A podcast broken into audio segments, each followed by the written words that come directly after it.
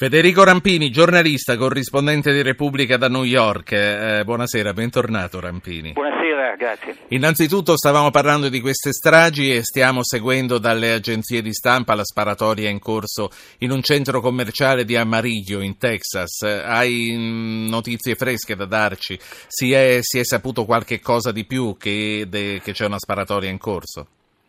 No, purtroppo non, eh, non, ho notizie più aggiornate di voi. So della sparatoria, si era detto a un certo punto che a sparare sarebbe un, uh, un individuo di, di, origine somala, quindi questo immediatamente ha creato delle eh, degli allarmi ulteriori perché ci vuole, eh, ci vuole tempo per capire insomma. però ecco non, non abbiamo altri dettagli ah. quindi non, non, non, è il momento di, di fare e non è nemmeno per questo che, che, ti abbiamo chiamato noi ti abbiamo chiamato per avere una valutazione da te su che cosa dopo la strage di Orlando sia cambiato nella campagna elettorale americana in corso chi ne sta approfittando e chi realmente avrà la possibilità di avvantaggiarsene ma dunque, nell'immediato chi ne sta approfittando di più, senza dubbio, è Donald Trump, il quale ha, ha, ha rilanciato le sue polemiche contro l'Islam in generale.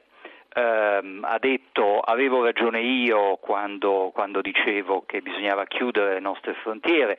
Uh, poi naturalmente lui fa queste, queste sparate senza uh, troppa attenzione ai dettagli. Nel caso del terrorista eh, Matin, Omar Matin che ha fatto la strage di Orlando, eh, questo era nato a New York, eh, residente in Florida, quindi la chiusura delle frontiere non avrebbe cambiato nulla, lui c'era nato dentro le frontiere degli Stati Uniti.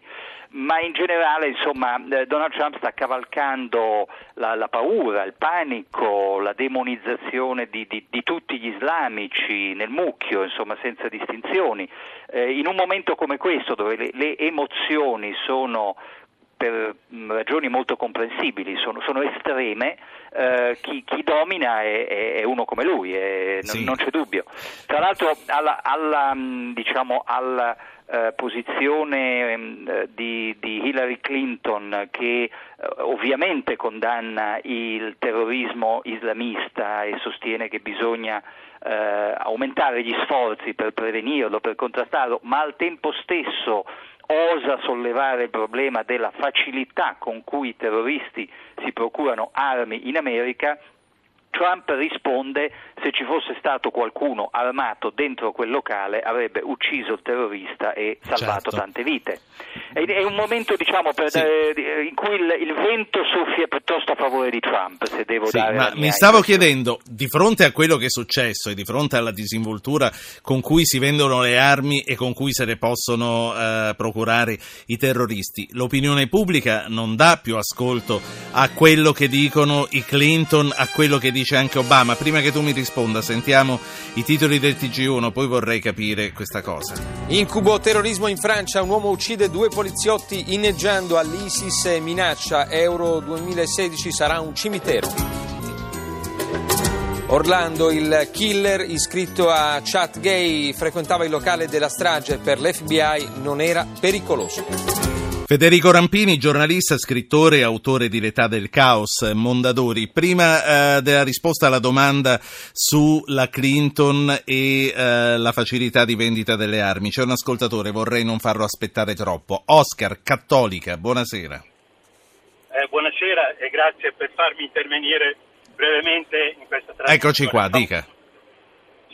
No, si tratta di questo, ma se realmente il problema di tutte queste tragedie è attribuibile alle armi, perché queste accadono anche laddove non c'è una grossa disponibilità di armi come invece esiste negli Stati Uniti.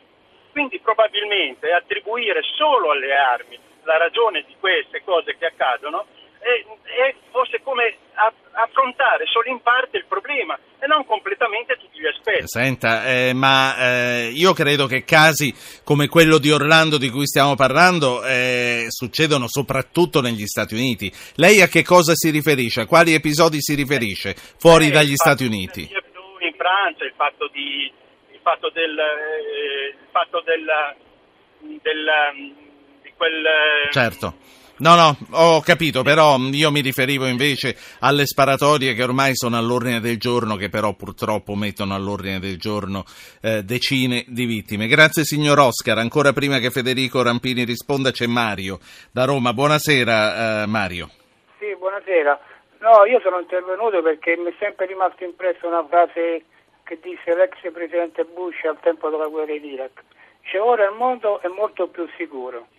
Cioè nessuno mette mai in luce il problema della politica estera americana, cioè tutto il caos che, che, che c'è adesso, da, Sì. questi, da allora in poi, praticamente... Lei lo fa deriva da- risalire là, però no, ho capito, è un discorso che facciamo Eh, spesso. poi ehm, l'Europa gli è andato dietro praticamente. Sì, ma mm, modo, è importante, è importante non dimenticarlo mai, ma concentriamoci sull'oggi Mario. Eh, grazie Federico Rampini, la facilità di procurarsi le armi, perché si chiede il nostro ascoltatore queste stragi avvengono anche dove è più difficile?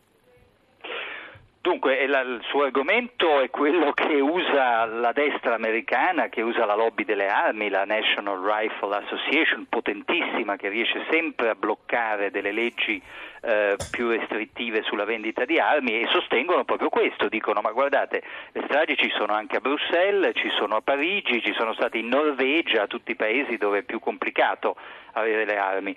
Ehm, in realtà non è così, cioè se si guarda i numeri, oggi per esempio il New York Times pubblica delle statistiche molto precise, accurate e complete, gli Stati Uniti, pur avendo solo il 5% della popolazione mondiale, hanno il 30% delle vittime di sparatorie nel mondo intero. Quindi se noi guardiamo non solo ai terroristi, ma ad ogni genere di, di, di sparatorie, qui ce ne sono in continuazione di matrici molto diverse, ehm, eh, gli Stati Uniti eh, si distinguono da tutto il resto del mondo e la causa Sì. è la facilità con cui si comprano armi. Ecco, allora, ehm, intanto c'è una breaking news. In Texas è tutto finito, sembra. Eh, l'uomo armato è stato ucciso, gli ostaggi sono in salvo. Quindi questa ehm, si spera che abbia già una parola fine, anche se di una gravità che dimostra quello che stavamo dicendo. L'ultima domanda e ti lascio era quella che ti avevo fatto io prima del TG1, cioè l'opinione pubblica a questo punto non è più sensibile, quindi anziché Trump non potrebbe appoggiare la campagna contro le armi che fa Hillary Clinton. Allora, è presto per dirlo, eh, non ho ancora visto un sondaggio fatto dopo la strage di Orlando, quindi francamente devo fare delle mie supposizioni.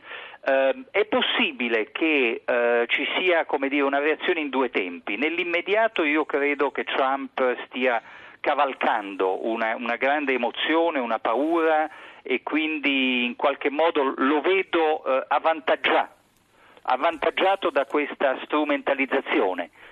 Nel periodo più lungo può darsi che invece le voci ragionevoli della Clinton e dello stesso Obama, che oggi è intervenuto di nuovo a dire guardate che Trump è pericoloso, sta dicendo de- criminalizzando tutti i musulmani, eh, Sì. dice delle cose che sono eh, anticostituzionali e molto molto pericolose. Penso che nel lungo, da qui a novembre, se non accadono, e incrociando le dita e sperando che non accadano altre stragi, a mente fredda eh, dovrebbe ritornare diciamo, eh, un- un- almeno una maggioranza dell'opinione pubblica più verso Però, le sì, posizioni. come della dici, Clinton. senza i sondaggi per il momento ci si basa su opinioni personali autorevoli come sono quelle di Federico Rampini. Grazie, grazie per essere stato con noi. Buon lavoro.